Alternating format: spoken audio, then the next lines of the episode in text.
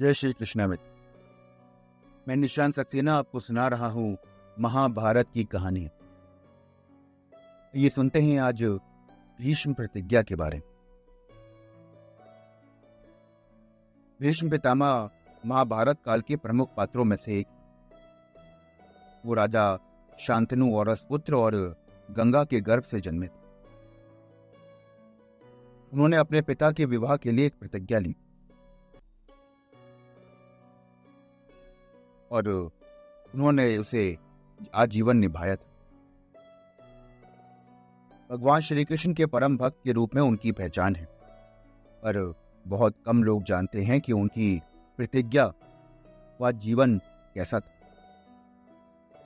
तो आइए आज मैं आपको भीष्म पितामह का पूरा जीवन चरित्र बताता हूँ। भीष्म पितामह शांतनु के औरस पुत्र थे। जो गंगा देवी के गर्भ से उत्पन्न हुए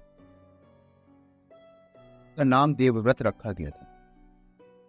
निषाद की बेटी सत्यवती पर मोहित हुए शांतनु की पीड़ा देखकर देवव्रत ने मंत्रियों द्वारा पिता के दुख का कारण जान लिया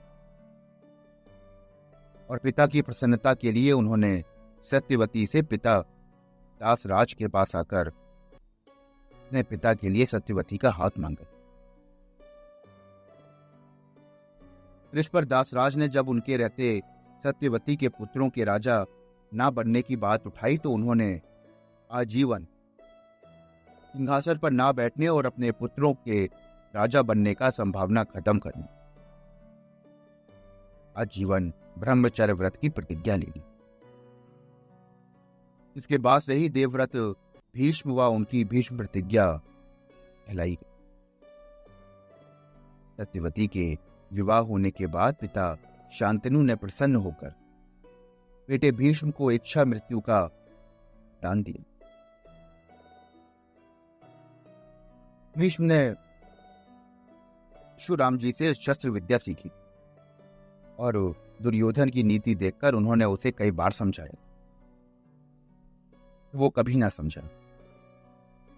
जब युद्ध का समय आया, तब पांडवों में मन होने पर भी उन्होंने राज सिंहासन के प्रति प्रतिबद्ध होने की वजह से कौरवों के सेनापति के रूप में उनसे युद्ध किया।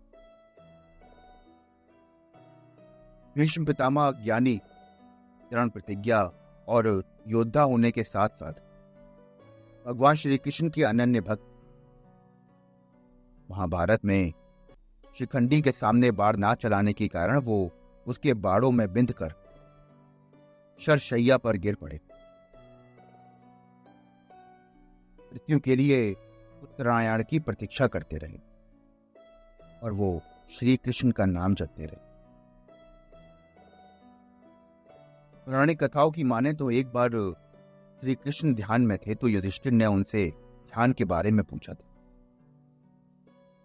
श्री कृष्ण ने कहा कि शरशैया पर लेटे भीष्म पितामह उन्हें याद कर रहे थे। इसलिए वो उन्हीं का ध्यान कर रहे श्री कृष्ण जब भीष्म पितामह के पास गए तो उनकी शरशैया की पीड़ा भी खत्म हो गई। श्री कृष्ण के कहने पर युधिष्ठिर ने भीष्म से धर्म का उपदेश प्राप्त किया और महाभारत युद्ध से हुए शोक को भी शांत